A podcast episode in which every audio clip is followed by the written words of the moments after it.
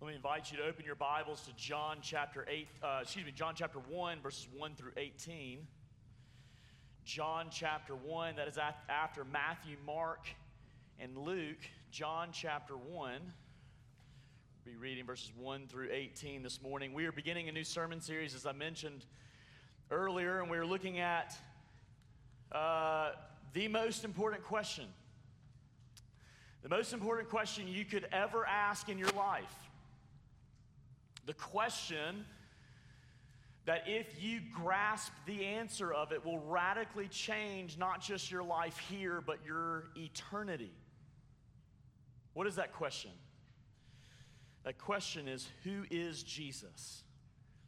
All fall semester, we will be looking at this central question, and it is also this central question that the church and the world needs most today. We need to know who our King is, who our God is, who our Savior is. John chapter 1, we'll read verses 1 all the way through 18.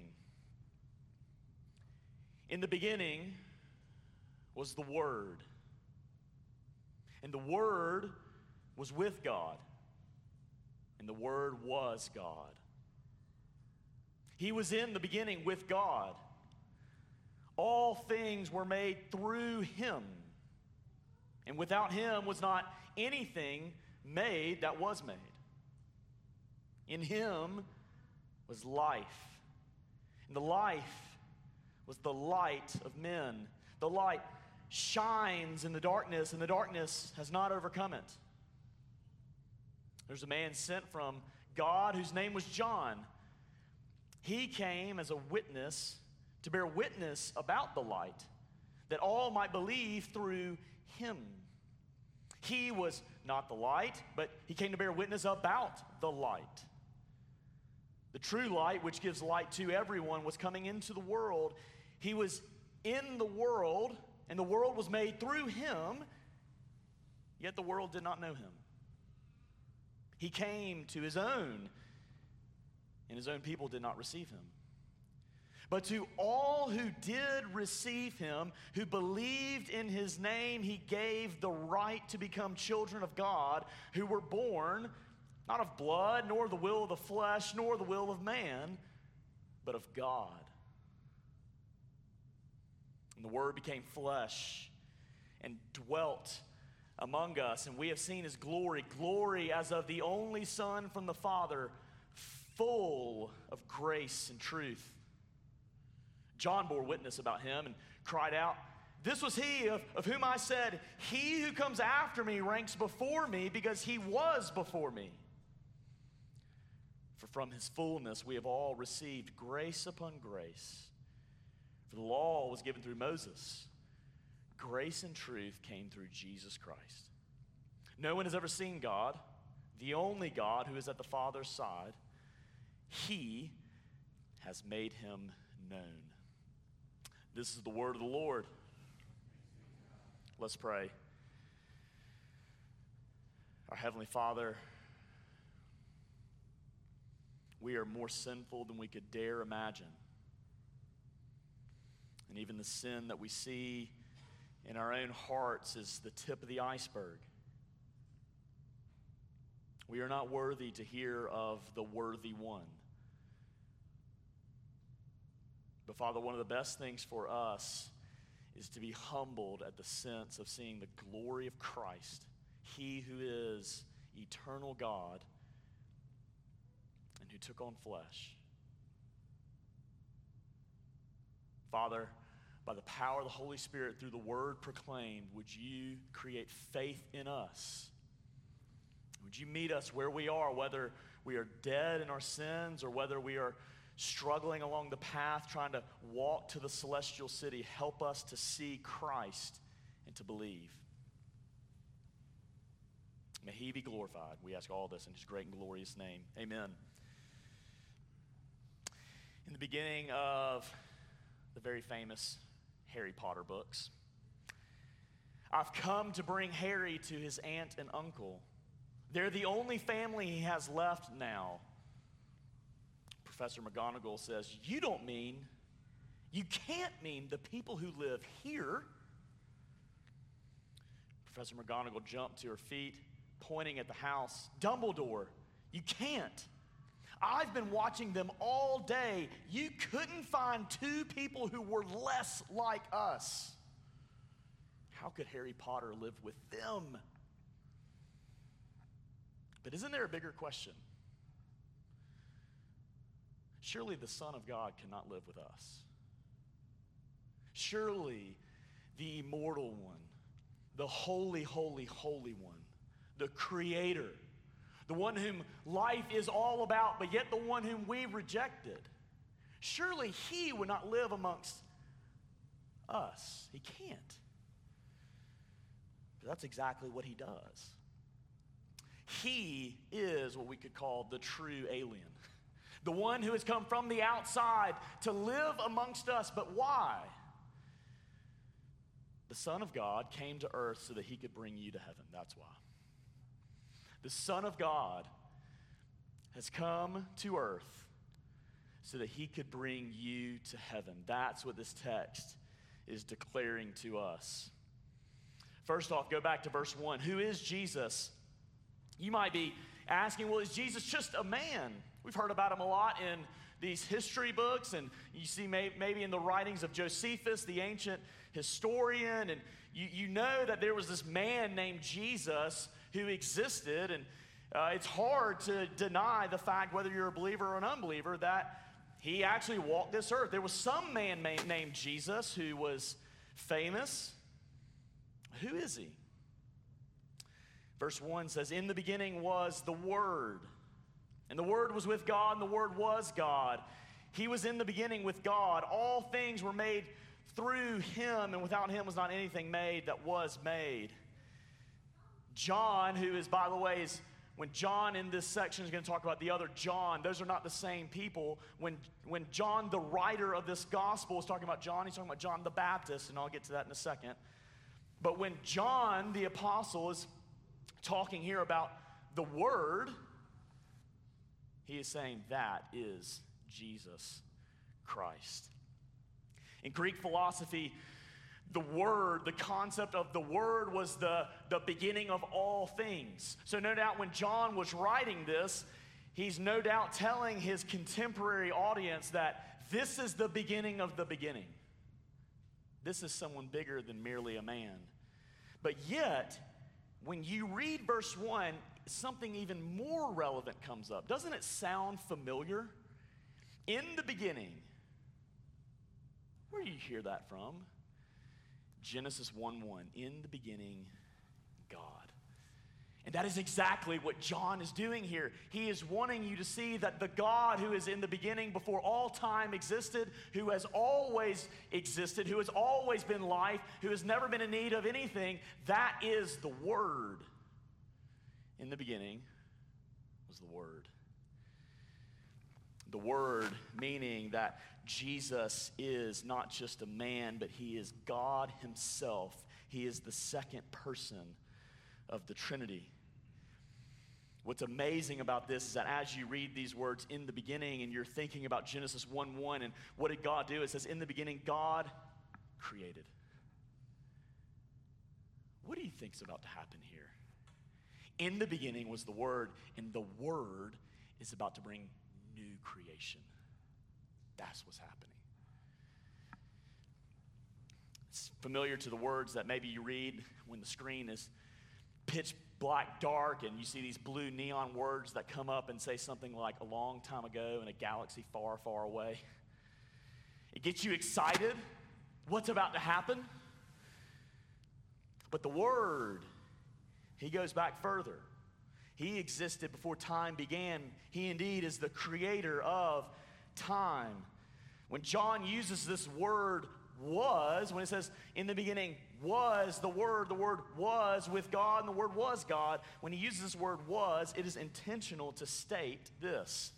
The word never had a moment in time when he came into existence.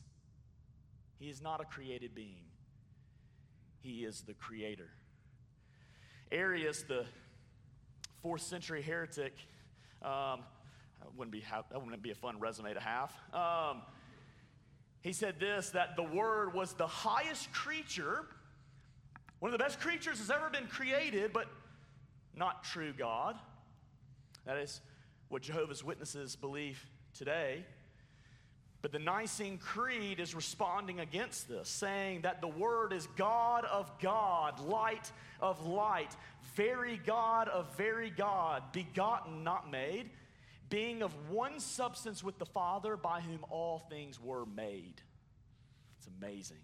He's the Word. You see, what this means is this everything that the Word will do is revealing your God in heaven. Jesus, who walked and who lived in poverty and who, who raised the dead to life and who played with little children, everything he does is revealing who the Father in heaven is. So when you look at Jesus, don't think that maybe there's a different God in heaven because Jesus is the second person of the Trinity, God in our flesh, perfectly revealing the Father. Amen? It's amazing. He's also the creator. As Arius said, isn't he the best created being out there? No, John is saying, look, he is the creator, specifically verse 3, that everything that was made was made through him. What's amazing about this is this the creator became, in a way, a creature. How in the world does that make sense? the creator who existed before all things at one point took on flesh and was like that little bitty baby right there that my wife is holding. That is crazy. Creator became a creature what it means that he is the creator, it means that everything in existence depends upon the word, that all of life, wherever you go in this world, as the hymn says, this is my Father's world, and we could also say, this is the Son's world. Everywhere you go, the incredible food you have, the roar of game days on Saturday, wherever you go, you are in the world that the Son created. And that means this, my friends if you are going to understand this world, if you are going to understand your existence, you cannot understand it if you do not understand Him. If you want to be truly human, you need the Creator, you need the Word. I love what it says in verse 4. Look at it again. In Him was life, and the life was the light of men. The light shines in the darkness, and the darkness has not overcome it. You see, Jesus is more than just interesting. He's more than just a fascinating teacher who maybe has some good ethical principles we can borrow and adopt. Jesus, what John is saying, he is life. He is, I don't know, the, the lifeness of life, if you could put it that way. C.S. Lewis once said this that what we do whenever we trade Jesus for the world is as if we are trading the vacation at the sea for making mud pies. What are the mud pies that you think are amazing, but you're trading out on the life of life? Because that's who He is. Do you want life? Get Him. It's not just that Jesus is up in heaven is like, do you want life? Pew! Do you want life? Pew! No. Jesus is this do you want life? I will give you myself, and I will bring you to me. He is the life.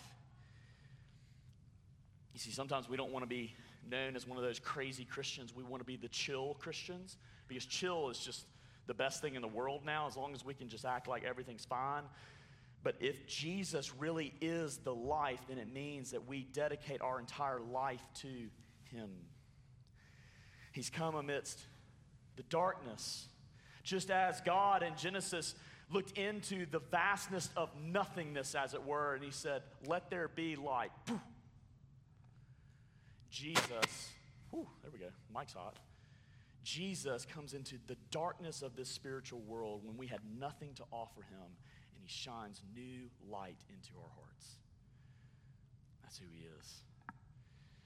Who is Jesus? Jesus He is the Son of God who came to earth so that he could bring you to heaven. But what has Jesus done? Well, look at verse, look at verse 6. There was a man who was sent from God whose name was John, talking about John the Baptist. He came as a witness to bear witness about the light that all might believe through him. He was not the light, but he came to bear witness about the light. See, maybe you're asking the question this how, how can we trust these writings? How can we trust that Jesus really is who the Bible is saying who he is? Well, here's the thing about the Bible is that it is built on eyewitness testimony. That is not the only argument that matters, but it certainly is an argument that matters. And so it makes the question of this it's not a question of if these things happen, the question is how will you respond to these things? Matter of fact, one of the very interesting things, I was reading this fascinating book called Moonwalking with Einstein, and he talks about in this book how memory was, uh, was an ethical trait, a very highly valued ethical trait for a very long time until the printing press. So you must think about this. Why in the world, or it, it may be a better question, how in the world would a religion flourish if these group of people were known as liars? Because memory and, and, re, and retelling the story, the things that you have seen, was the ethic. And so if it's not true, then totally do away with it. So maybe there's something more true to it than we realize. The eyewitness testimony, we see this in John the Baptist witnessing to who Jesus is, but certainly it is not merely just the physical eyes that help you see who Jesus is. It takes spiritual eyes to see who Jesus is. Because at the end of the day, only God can cause you to be born of God. John was sent from God. He was the messenger to proclaim who Christ is, the forerunner, as it were. And here's what's amazing isn't that a sign of God's love for you and me? Merely this moment right here, for you and me, God speaking to us from His Word is a definitive declaration that He loves you. It is a definitive declaration that He exists and He wants you to know the Son, and you must respond. That's what preaching is every single time. It is God saying, I want you to come into my love. You see, what's amazing about this is that notice that John the Baptist is bearing witness about someone else. He is not saying, here's how you can have a happy and fulfilled life and just have perfect mental health and your life can be all put together. We are very self obsessed today. But what Christianity calls us to do is not to stare within, but to look without and to look at Him. Him who is the life him who gives us things that are far better than we could ever earn on our own. You see, but this light, look at verse 9, says he's the true light which gives light to everyone. He's coming into the world. He was in the world. The world was made through him, yet the world did not know him. Isn't that crazy? He who is the creator, he comes onto the scene 2,000 years ago. He takes on flesh. He is truly human, and we didn't know him. It's like the show The Undercover Boss, if you've probably heard many illustrations about this. He is the undercover boss, but no one recognized him. See, he is bringing the light of redemption, and yet our dark hearts are so darkened that we're blind to seeing who he is. That is why countless people could see Jesus face to face and have conversations with him, and yet they did not believe because it takes spiritual sight. We need to ask ourselves the question what is sin? Sin is rejecting Jesus as God, it is rejecting Jesus as King. It is rejecting Jesus as Lord. It is rejecting Jesus as Savior. That the Son of God would come into this world and would invite us into this heavenly life, this communion with Him that would go on for all eternity, that He would save us from our sins, He would save us from the wrath of God. And we look at Him and we say, No! It's cosmic treason, treason of the highest kind. Sin is not a small problem we have. Sin is incredibly offensive, and it is what hangs over us, it is what seeps within our hearts. But it is for these sinners that Jesus Christ came to. Romans 5 8 says, But God shows his love for us in that while we were still sinners, Christ died for us. Amen. You see, if Christ came for you when you were at your worst, then whenever you still struggle and battle against sin, He is not going to leave you. He is determined to save you. But is Jesus, he's just a good example? No, right? Rather, he changes your life. Look at verse 12. But to all who did receive him, who believed in his name, he gave them the right to become children of God, who were born not of blood, nor of the will of the flesh, nor the will of man, but of God. You see, Jesus, he's not just a good example that you can follow, he is someone that when you know him, he radically changes your life. What does it mean to receive Jesus? It means to believe, it means to have faith. But that, there's the question what is faith? Faith is not merely believing in God, it is believing God. Even the devil believes in God, in the existence of God, James, James said, and yet they shudder. What is faith? Maybe the words of Kevin DeYoung can help. It is taking God at his word. It is looking to his word and saying, That's true. It is looking at Jesus Christ and it is saying, He is who He is and He has done what He has done. See, the classic illustration of this is that you are not saved by the strength of your faith, you are saved by the object of your faith. Let's say I stepped on this table for some weird, odd reason. I stepped onto this table, but I was yet very nervous that this table would collapse. But as I step onto the table, the table, if it would, hopefully, it would hold me up. Is my faith holding me up. No, the table is. Dear Christian, you might be greatly struggling with unbelief right now. Maybe you're not even sure if you can make it to next week. But your salvation is not secure because of the strength of your faith, but it is secure because of the strength of your Savior. Amen? He holds you up. He's even given you the faith to believe. I love that. I think it was Jason that brought that out. He gives you the very faith to believe. But when He gives us His faith to believe, when we believe Him, He makes us children of God. He gives us the legal declaration. That's what it means there when it says He gave them the right to become children of God. He has legally declared you, you are my child. You could not be in a closer relationship with God when you come to Jesus Christ. That's what it means when you are a son.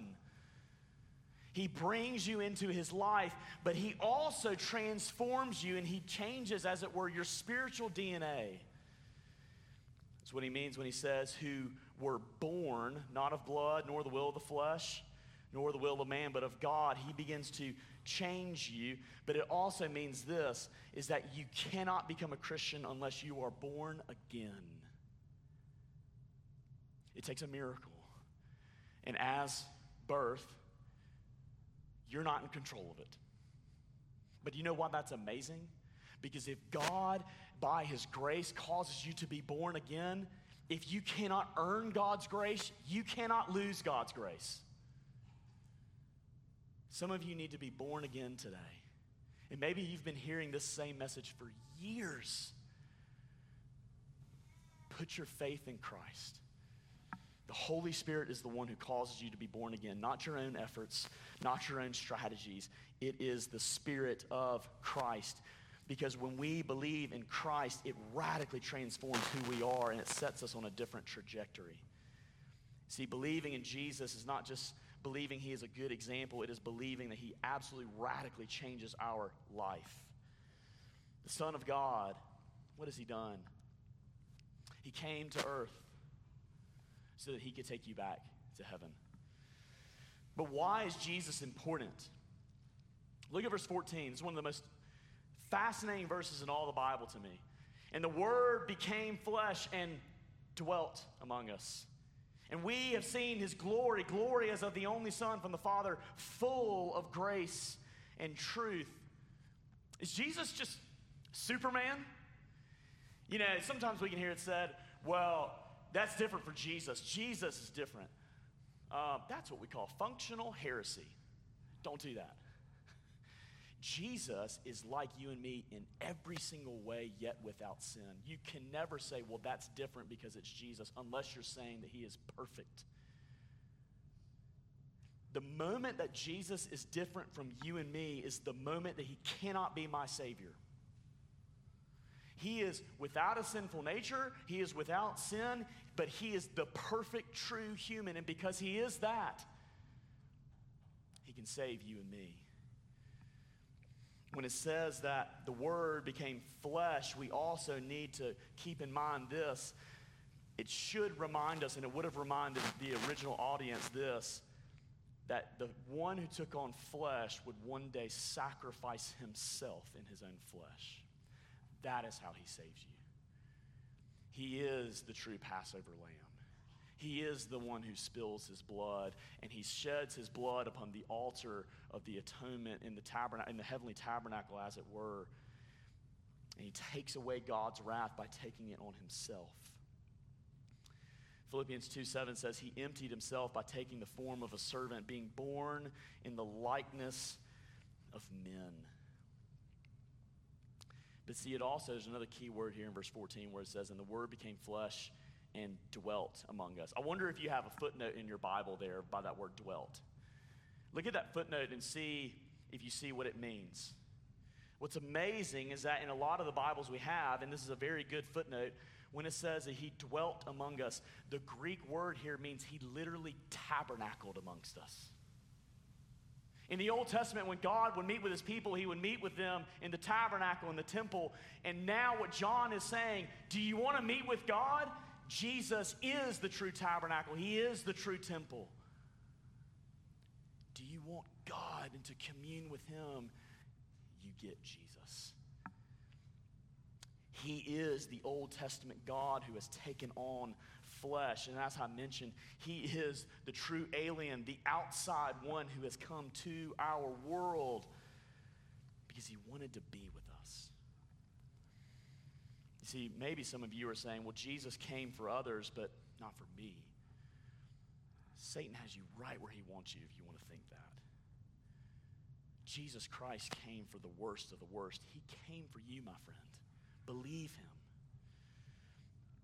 I love what Richard Sibbes says in his book, The Bruised Reed. He says, What mercy may we not expect from so gracious a mediator who took upon our nature on him that he might be gracious? In other words, this the infinite descent from heaven to earth for him to take on flesh, do you think that somehow he would be stingy with his grace?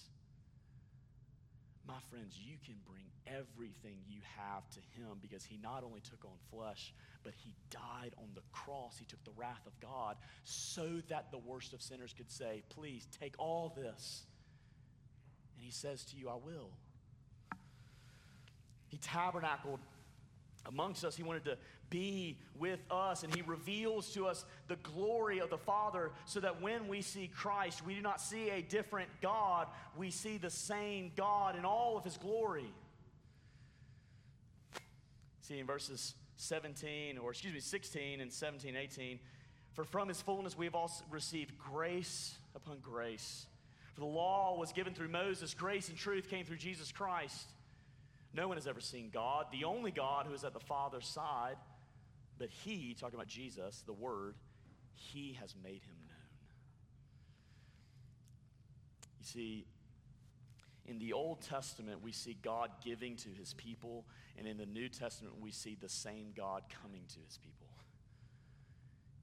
It is the same God from Genesis 1 1 all the way to the very end in Revelation 22. That is your God. Believe him. He has come to you to save you. He has come to you to live amongst you.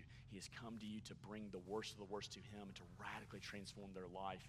And it is all of grace, it is all of mercy. And that is for you to hear, it is for me to hear. that the Son of God came to earth so that he could bring you to heaven. Professor McGonagall talked about how when Harry was a little boy, Voldemort's the, basically the bad guy. He tried to kill Harry, who was just a little baby, maybe like Valerie's size. But yet, when he tried to kill Harry, he himself died. And Professor McGonagall, reflecting on that, saying this After all he's done, after all the people he's killed, he couldn't kill a little boy? It's just astounding of all the things to stop him. In the beginning of the Bible, we see the snake who ruins mankind, who tempts Adam and Eve to sin. And when Adam takes the fruit, mankind is forever cast into the depths of their depravity until there is the snake crusher. And one day, that snake crusher, he came. And that is the Word. And the great evil bad guy, Satan himself, who is real, he could not stop him even though he was a little child in the manger. That is the Savior you can believe. The Savior who would grow up and who would offer himself as a sacrifice, and he would kill death, he would kill sin, he would kill Satan, and one day he will forever finish it. Or let me put it this way He will forever show that he has already finished it. The Son of God came to earth so that he could bring you to heaven. Believe that, and you will be saved. Let me pray. Our Father, we ask that in your mercy, you would help us to see the glory of Christ, and as we see him, that you would bring us out of ourselves. Save us from the false worship of being absorbed with ourselves and show us him who is full of grace and truth. So, Father, by your living word and by this power of the Holy Spirit, may the word sink deeply into our hearts, dividing bone and marrow and transform us, maybe even for the first time. Do so, all of your mercy. We ask this in Christ's name. Amen.